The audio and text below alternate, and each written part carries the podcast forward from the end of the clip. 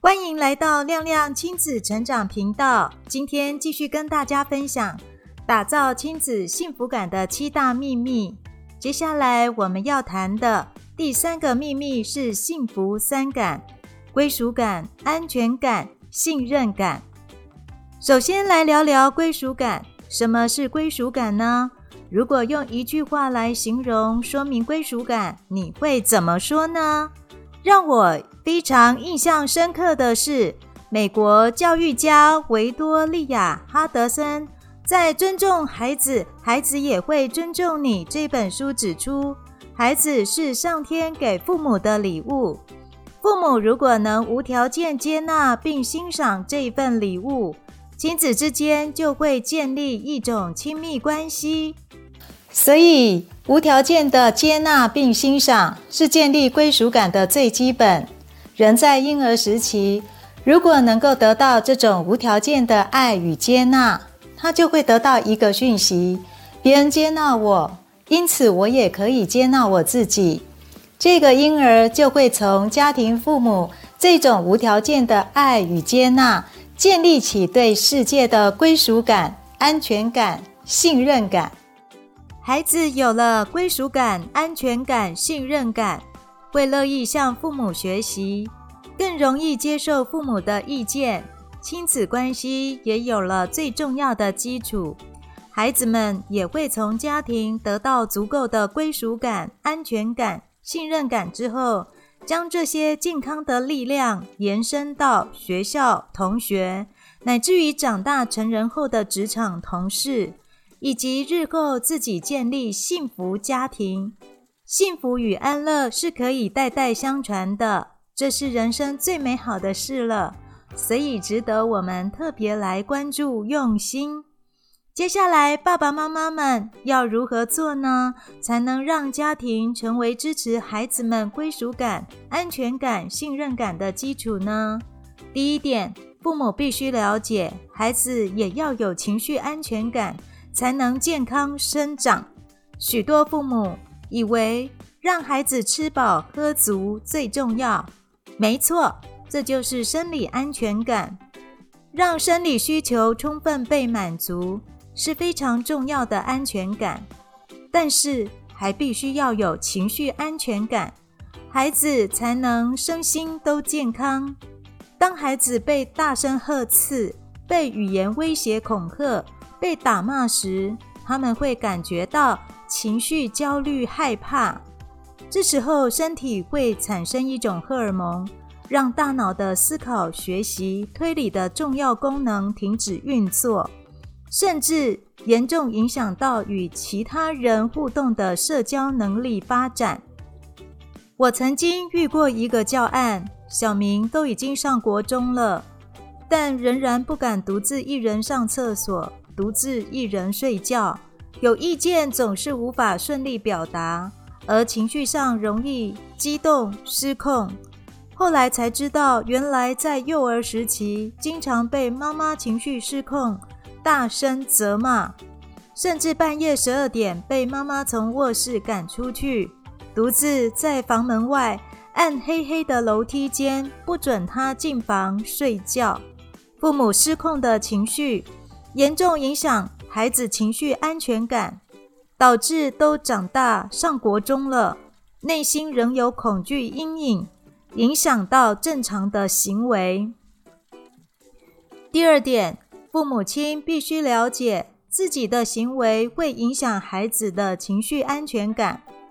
爸爸妈妈对孩子的大声呵斥、严厉责骂、捏打、惩罚比较优劣、轻视谩骂、威胁恐吓，以上这些紧张气氛的行为，都会让孩子没有了安全感，觉得自己不够好。爸爸妈妈是不是不爱自己了？等等，这种潜意识的恐惧、失去归属感、安全感，这样的孩子会变得性格迟疑、谨慎，不敢探索、冒险、学习，甚至缺乏自信。我在教学经验中也看过这样的案例：有个才两岁半的孩子，他的表现比三岁的孩子更早熟，生活自理能力比其他人出色，穿鞋子、绑鞋带，其他自理能力都很熟练。跟孩子妈妈聊过后，发现他都会给孩子充分时间及机会操作，也会给予他安全感和信任感，让孩子尽量自己探索。而多半孩子都是自己想动手做，去尝试，妈妈也都放手让孩子去做看看。孩子累积很多探索学习的经验，自然而然就会发展良好。这位妈妈让孩子有充分的归属感、安全感、信任感，孩子不用担心被否定、责骂，因为他知道妈妈都爱他、支持他。自然养成勇于探索、尝试的正面性格。另外，孩子总是无形中的学习着父母的行为，甚至心情、气氛、情绪。这个案例是一个美国非常知名的成功企业家。幼年时期家里极为艰难，但他很感恩妈妈的生活日常的身教如此的珍贵。无论生活再难，妈妈总是在准备晚餐时，快乐地边哼着小曲。餐桌上，大家一起用餐，总是开朗地跟孩子们询问今天最棒的事情是什么。全家人交流今天最棒、最快乐的事情。这位企业家说：“妈妈，这个家庭影响他一辈子的人。”让他觉得凡事都永远有希望。第三点是非常重要的技巧，父母要能够换位思考，从孩子的观点看事情。孩子会受到年龄、身体、心理这些方面尚未完整成熟的影响，无法像大人的行为举止与领悟道理。如果要求孩子的行为表现像大人一样，并不合适。所以，父母亲要能够学会从孩子的观点看事，才能真正建立起亲子关系的安全感。以下提供三个技巧，教爸爸妈妈们来换位思考，如何从孩子观点来看事情。一，先完全无条件去接受孩子独特的个性和学习方式。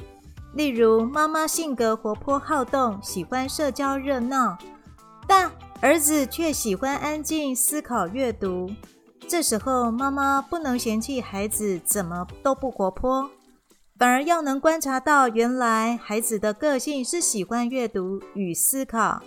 了解后而加以欣赏接纳。另外，哈佛大学教授哈瓦加纳博士。在一九八三年提出多元智能理论，发现每个人的学习模式不同，有的人属听觉型，有的人属视觉型，所以有些孩子要看图案学习能力超强，有些孩子则是要靠听讲就能够记忆学习。父母要能观察到自己孩子的个性，甚至学习优劣。这样无形中亲子关系更能够融合、更和谐。二，以尊重、耐心的方式倾听孩子心声。虽然貌似老生常谈的标题，能够做到的父母寥寥无几，难怪现在处处都是冲突的亲子关系。这里，请父母亲真心切实的来实践以下重点：一。先听听孩子怎么说。每次亲子关系的冲突，总是由父母亲先登场，暴跳如雷的情绪失控，激烈责骂，控诉孩子种种不乖、不听话的叛逆捣蛋。等到爸爸妈妈骂到累了没力了，才轮到问孩子：“你有什么好说的呢？你给我解释解释，你为什么捅这篓子？”现在要扭转过来，请爸爸妈妈先听孩子怎么说。孩子如果能够和一个愿意接纳、关心他的大人互动，心理上会有安全感，也会感到快乐满足，亲子之间才有真正的情感交流，而且非常有可能，孩子还张牙舞爪地说，情绪比爸爸妈妈还激动地说，无论孩子用什么方式表达，请父母亲都要平静接受，耐心倾听。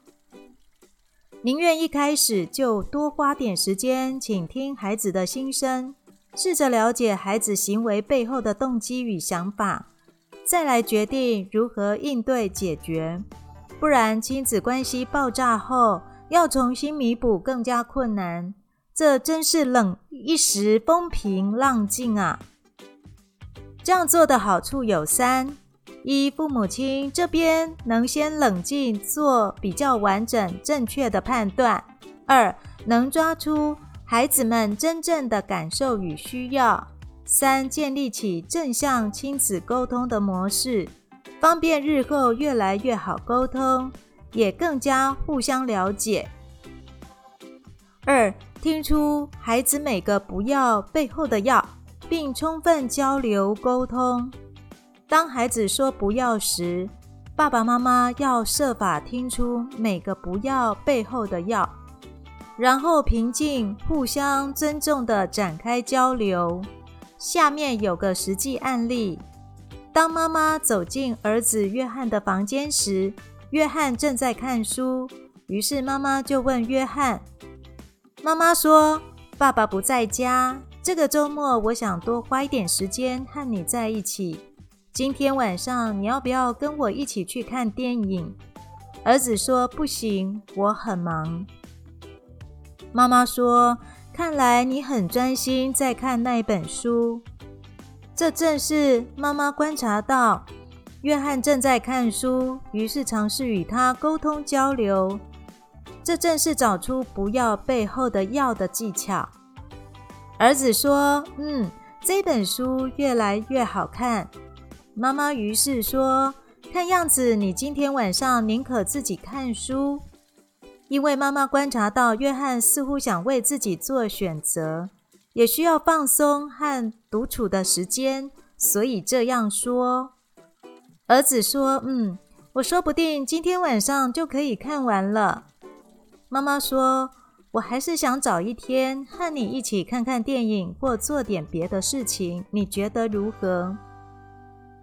妈妈仍然保持沟通，继续地表达自己的需要。儿子说：“好啊，星期天晚上如何？那时候我就有空了。”从以上案例，从外表言语沟通交流，也同时反映出亲子双方内心的意见、情感交流。不知道大家是否能心领神会呢？希望大家都能抓到关键点哦。今天的主题真的非常重要，关键在于实践，在于翻转。从我们从今天现在就建立起亲子幸福关系，然后延伸到未来的每一天。最后再送大家几个关键练习题。本集影片由台湾设计师女包品牌 Peace and Nice 赞助，独家设计，原创时尚。严选五金面料，欧美精品等级工厂制作，帮助你穿搭优雅修身。文件笔电轻松收纳，分类功能绝佳，帮助你打造出气质、智慧、美丽的形象哦。任何情境中都要记得问自己：我这样做能帮助孩子建立情绪安全感与信任吗？任何情境中都要记得问自己：我这样做有助于建立亲子之间的连结吗？自我观察，身为父母的你，用多少时间说话？用多少时间倾听？这样练习一段时间后，至少给自己三周的时间，然后回顾自己与亲子关系是否有产生哪些变化。今天的分享，希望大家多多练习哦。也欢迎大家在留言区把练习的效果如何回馈给我。如果大家有教养孩子的成功经验或其他疑问，也都欢迎在此分享。如果喜欢我的内容，欢迎按赞、订阅、分享，开启小铃铛。亮亮亲子成长频道陪伴您。